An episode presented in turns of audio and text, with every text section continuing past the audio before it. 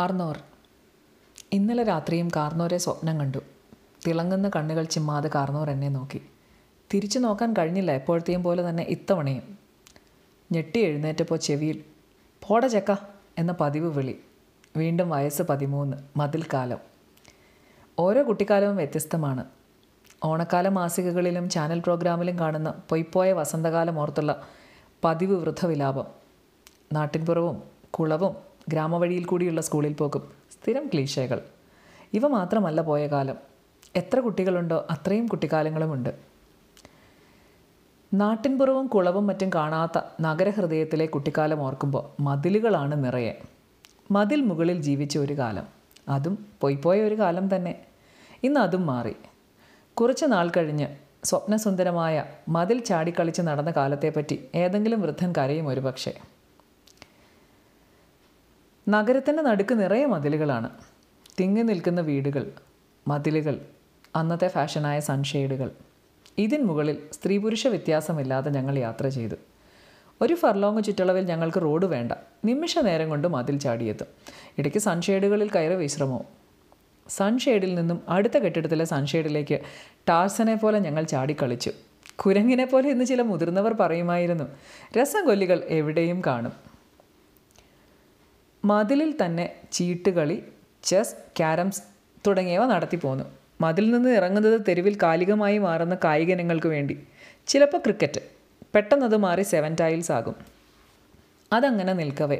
കുട്ടിയും കോലും കടന്നു വരും. ഒന്ന് രണ്ട് മാസവും കുറേ കണ്ണാടി ചെല്ലും കഴിഞ്ഞ് ആരെങ്കിലും സിഗരറ്റ് കവറുമായി ഇറങ്ങും.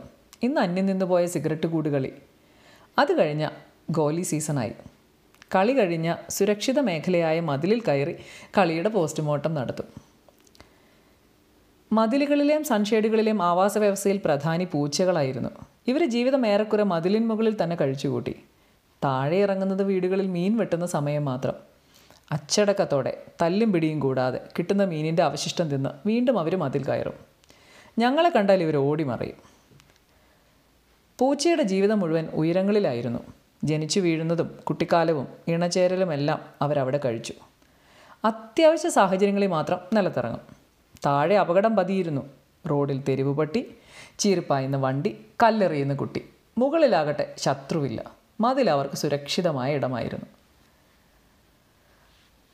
മിക്ക പൂച്ചകളെയും എനിക്ക് അടുത്തറിയാം. കല്യാണിയും കിരാതനും ഒറ്റക്കണ്ണിയും എല്ലാവരെയും അറിയാം. സ്ത്രീകൾ സ്വതവേ അല്പം കൂടി ഇണക്കം കാട്ടിയിരുന്നു. അവരിടയ്ക്ക് നിലത്തിറങ്ങി മനുഷ്യരായി കുറച്ചൊക്കെ സല്ലപിക്കും. എന്റെ ഒരു കുഞ്ഞമ്മ ഇടയ്ക്ക് വീട്ടിൽ വരും. പൂച്ചകളെ ഒരുക്കുന്നതായിരുന്നു അവരുടെ വിനോദം. കുഞ്ഞമ്മ വന്നാൽ ആ ഭാഗത്തെ പെൺപൂച്ചകളെല്ലാം പൊട്ട് തൊട്ട് കണ്ണെഴുതി നടക്കും. പുരുഷന്മാർ പക്ഷെ പൊതുവെ ആരുമായി മടുക്കാറില്ല. മീൻ വെട്ടുന്ന സമയമല്ലാതെ അധികം അവരെ കാണാറുകൂടിയില്ല മതിലിൻ മുകളിൽ നമ്മുടെ പാതകൾ കൂട്ടിമുട്ടിയാൽ അവർ ഓടി ഒളിക്കും. അയലത്തെ വീട്ടിൽ കഴിയുന്ന പ്രായം ചെന്ന ആൺപൂച്ച മാത്രമായിരുന്നു ഇതിനൊരു അപവാദം. വീട്ടിലെ ഭക്ഷണം തിന്ന് തടിച്ചു കൊഴുത്ത് അധികം അനങ്ങാത്ത ആളായിരുന്നു. നാട്ടിലെ ആൺപൂച്ചകളിൽ മുതിർന്നയാൾ. ഞങ്ങൾ താമസം തുടങ്ങി കുറച്ച് കഴിഞ്ഞ് അയാൾ എന്തോ അസുഖം പിടിച്ച് മരിച്ചു. രാജാവ് മരിച്ചു കഴിഞ്ഞപ്പോൾ വാളെടുത്തവൻ വെളിച്ചപ്പാടെന്ന പോലെ അവിടെയുള്ള ആൺപൂച്ചകളെല്ലാം സ്വയം പ്രഖ്യാപിത രാജാക്കന്മാരായി മാറി. പരസ്പരം യുദ്ധം പ്രഖ്യാപിച്ചു. എങ്ങും ഇവരുടെ ആർത്തനാദവും വെല്ലുവിളിയും നിറഞ്ഞു. ഉഗ്ര സംഘടനകളുടെ ശബ്ദം രാത്രികാലം കീറിമുറിച്ചു. അങ്ങനെ മതിൽ പുറത്തെ സ്വസ്ഥത നഷ്ടപ്പെട്ടിരുന്ന ഒരു കാലത്താണ് കാർന്നോർ അവിടെ വന്നത്. എവിടെ നിന്നാണ് അയാൾ വന്നതെന്ന് ആർക്കും അറിയില്ല. പെട്ടെന്നൊരു ദിവസം കാർന്നോർ അവിടെ എത്തി. അച്ഛനാണ് അയാൾക്ക് പേരിട്ടത്. ഇത് ഏതാടാ? ആ മതിലിലിരിക്കുന്ന തടിയൻ പൂച്ച. അച്ഛൻ ചോദിച്ചു. പുതിയതാ. ഭയങ്കര ഗാംഭീര്യമാണല്ലോ കാണാൻ. ഒരു കാർന്നോരെ പോലുണ്ട്. ഇരുത്തം വന്ന ഭാവമായിരുന്നു കാർന്നോർക്ക്. വിവിയൻ റിച്ചാർഡ്സ് പൂച്ചയായാൽ ഇങ്ങനെ ഇരിക്കും ചാര നിറത്തിൽ ഇടയ്ക്ക് വെളുപ്പ്. ശരീരമാകെ പഴയ യുദ്ധകലകൾ. ഒരു ചെവിയുടെ പകുതി പണ്ടെങ്ങോ ആരോ കടിച്ചു മാറ്റിയിരിക്കുന്നു. വിശാലമായ നെറ്റിയിൽ ഒരു പഴയ മുറിവിന്റെ പാട്. വാലിന്റെ അഗ്രം തൊണ്ണൂറ് ഡിഗ്രി വളഞ്ഞിരിക്കുന്നു എന്നോ ഒടിഞ്ഞതുപോലെ. ഒരു ചെറിയ പോമറേനിയൻ പട്ടിയുടെ വലിപ്പം. നടത്തമല്ല കാർന്നവരുടെ ഉലാത്തലാണ്. ഉയരങ്ങളിൽ ഞങ്ങളെ കണ്ടാൽ മറ്റു പൂച്ചകളെപ്പോലെ ഓടിയൊളിപ്പില്ല. അല്പം മാറി ഞങ്ങൾക്ക് അപ്രാപ്യമായ ആസ്പെറ്റോ ഷീറ്റിലോ ചിമ്മിനി മുകളിലോ ചെന്നിരുന്ന് കണ്ണിമയ്ക്കാതെ നോക്കിയിരിക്കും. ഭയം തീരെയില്ല അല്ലെങ്കിൽ കാണിക്കാറില്ല.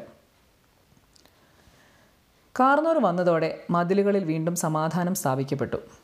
സ്വയം പ്രഖ്യാപിത പൂച്ചരാജാക്കന്മാരെ കുറച്ച് ദിവസം കൊണ്ട് തന്നെ തുരത്തി ഓടിച്ചു.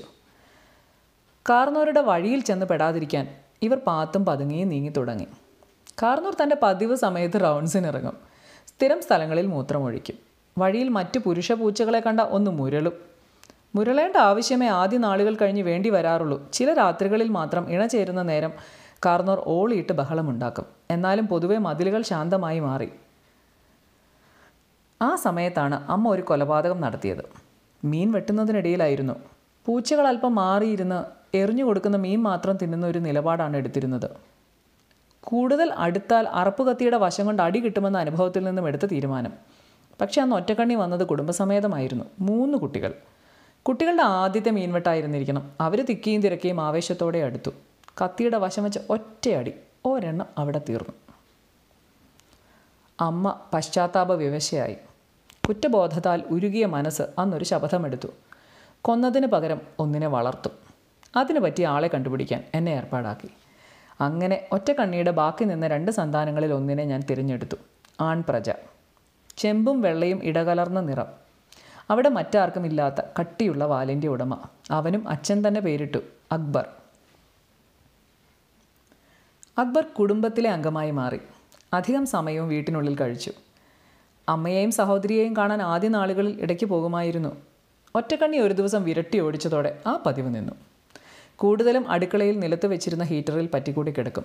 എന്തുകൊണ്ടോ അതിന്റെ ചൂട് അക്ബറിന് വലിയ ഇഷ്ടമായിരുന്നു. ഒറ്റക്കണ്ണിയുടെ ഓർമ്മയായിരിക്കുമെന്ന് അമ്മ പറഞ്ഞു. ഹീറ്ററിന്റെ ചൂടടിച്ച് കുറച്ച് ദിവസം കൊണ്ട് അവന്റെ മീശരോമങ്ങളുടെ എല്ലാ അറ്റം ചുരുണ്ടു വളഞ്ഞു. അക്ബറിന്റെ കുട്ടിക്കാലം സംഭവബഹുലമായിരുന്നു.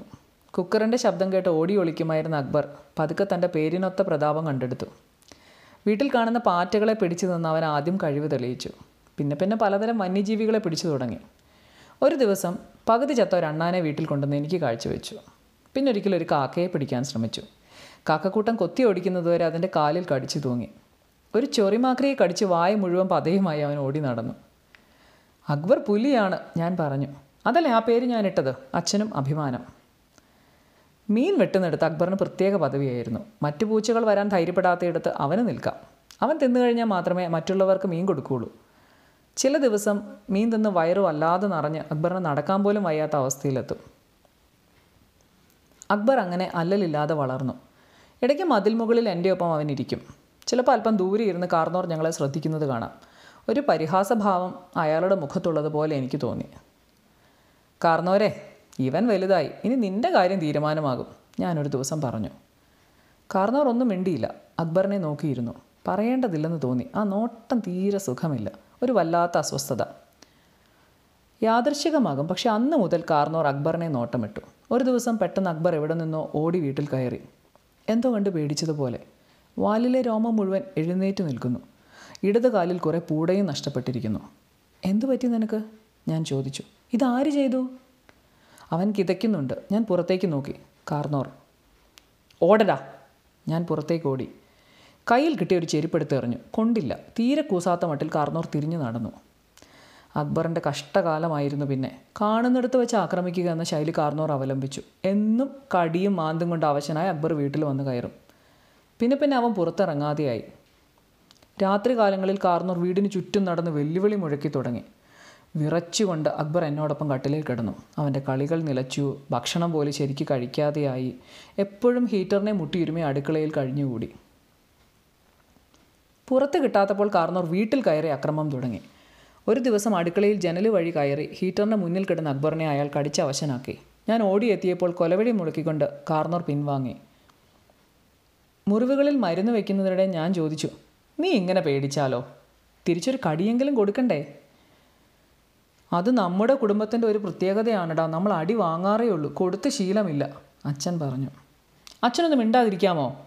ഇവിടെ ഇവനെ ഈ അവസ്ഥയിൽ ഇരിക്കുമ്പോഴാണ് തമാശ. തമാശ അല്ലടാ ഉള്ള കാര്യമാ. ആ കാർന്നോരെ കിട്ടിയാൽ ഞാൻ കൊല്ലും. എനിക്ക് അവനെ കിട്ടണം ഞാൻ പറഞ്ഞു.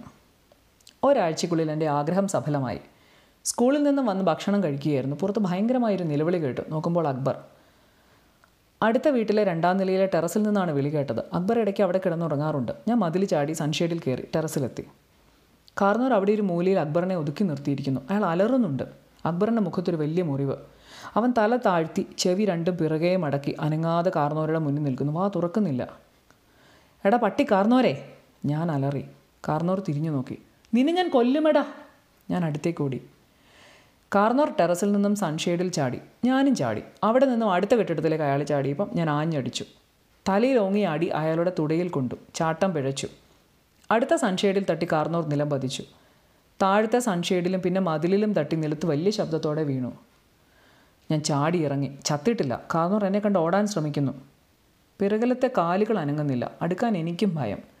എങ്ങനെയോ മുൻകാലുകൾ കുത്തി പിറകുവശം വലിച്ച് വലിച്ച് അവിടെ നിന്നും അയാൾ കുതിറി ഇഴഞ്ഞു നീങ്ങി. ഞാൻ പിറകെ പോയില്ല. അടുത്ത ദിവസങ്ങൾ ശാന്തമായിരുന്നു. അക്ബർ അവന്റെ ഭയം മറന്നു തുടങ്ങി. കളിയും വിശപ്പും തിരികെ വന്നു.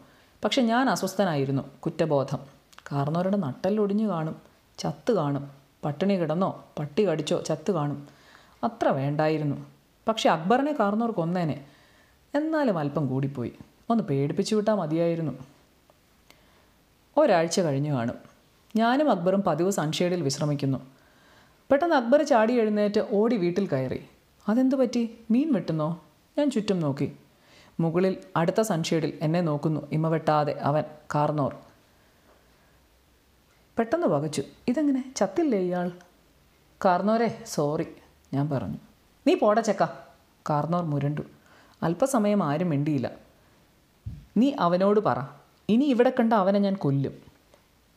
കാർന്നോർ തിരിഞ്ഞ് മതിലിനോട് ചേർന്ന് നിന്ന് മൂത്രമൊഴിച്ചു. അവിടെ നിന്ന് ടെറസിലേക്ക് ചാടി. അയാൾക്കൊരു കുഴപ്പവുമില്ല. അന്ന് വൈകിട്ട് ഞാൻ അക്ബറിനോട് പറഞ്ഞു കാർന്നോർ നിന്നെ കൊല്ലുമെന്നാണ് പറയുന്നത്. നീ എങ്ങോട്ടെങ്കിലും പോയിക്കോ. ഞാൻ വിചാരിച്ചാലും രക്ഷപ്പെടുത്താൻ പറ്റില്ല. അന്നും പതിവ് പോലെ അക്ബർ എന്റെ ഒപ്പം കിടന്നു. രാവിലെ എഴുന്നേറ്റപ്പോൾ അവൻ പോയിരുന്നു. പിന്നെ ഞാൻ അവനെ കണ്ടിട്ടില്ല. എവിടെയെങ്കിലും പോയി രക്ഷപ്പെടട്ടടാ അമ്മ പറഞ്ഞു. ഇവിടെ നിന്ന് അവൻ അടികൊള്ളാനേ സമയം കാണൂ. പതിമൂന്ന് പതിനാല് വരെയൊക്കെ മതിൽക്കാലം തുടർന്നു. പിന്നെ അതങ്ങ് നിന്നു. മതിലുകൾ ഞങ്ങൾ ഒഴിഞ്ഞു. കാർന്നോർ തന്റെ ഭരണം കുറേക്കാലം കാലം കൂടി തുടർന്നു. അപ്പോഴേക്കും ഞങ്ങൾ തമ്മിലുള്ള ശത്രുതയും മാറിയിരുന്നു. പതിയെ പരിചയഭാവം കാണിച്ചു തുടങ്ങി. വിശാലമായി നെറ്റി തടവാൻ ഗുരുക്കന്മാർ ശിഷ്യരുടെ പാദപൂജ സ്വീകരിക്കുന്ന ഭാവത്തോടെ കാർന്നോർ ഇടയ്ക്കിടയ്ക്ക് ഇരുന്ന് തരും. ഉയരങ്ങളിൽ നിന്ന് താഴെ ഇറങ്ങിയതിന് ശേഷം അവിടുത്തെ രാഷ്ട്രീയം ശ്രദ്ധിക്കാൻ കഴിയാതെയായി. എന്നോ മനസ്സിലാക്കി കാർന്നോർ പോയെന്ന്. ഒറ്റക്കണ്ണിയും കല്യാണിയും കിരാതനും പൂച്ചനും എല്ലാവരും പോയി. ആരൊക്കെയോ പുതിയ ആൾക്കാർ വന്നു. പരിചയമില്ല പേരും അറിയില്ല. പൂച്ചകൾക്ക് പിന്മുറക്കാറുണ്ടായെങ്കിലും ഞങ്ങൾക്കുണ്ടായില്ല. അന്ന് മതിലൊഴിഞ്ഞ തലമുറയ്ക്ക് പകരം ആരും മതിൽ കയറിയില്ല. പുതിയ കുട്ടികളാരും മതിൽ കയറുന്നില്ല. അവർക്ക് വേറെ വിനോദങ്ങളുണ്ട്. സൈക്കിളുണ്ട് മൊബൈലുണ്ട്. ഇടയ്ക്ക് വിചാരിക്കും ഇതെന്ത് കുട്ടിക്കാലമാണ് ഇവരുടെയെന്ന്? പിന്നെ ഓർക്കും ഇതൊരു വൃദ്ധവിലാപമാണ്. അന്നത്തെ നമ്മുടെ കുട്ടിക്കാലം പോലെ ഇവർക്ക് ഇവരുടെ കാലം. ഓരോരുത്തർക്കും അവരവരുടെ കാലം.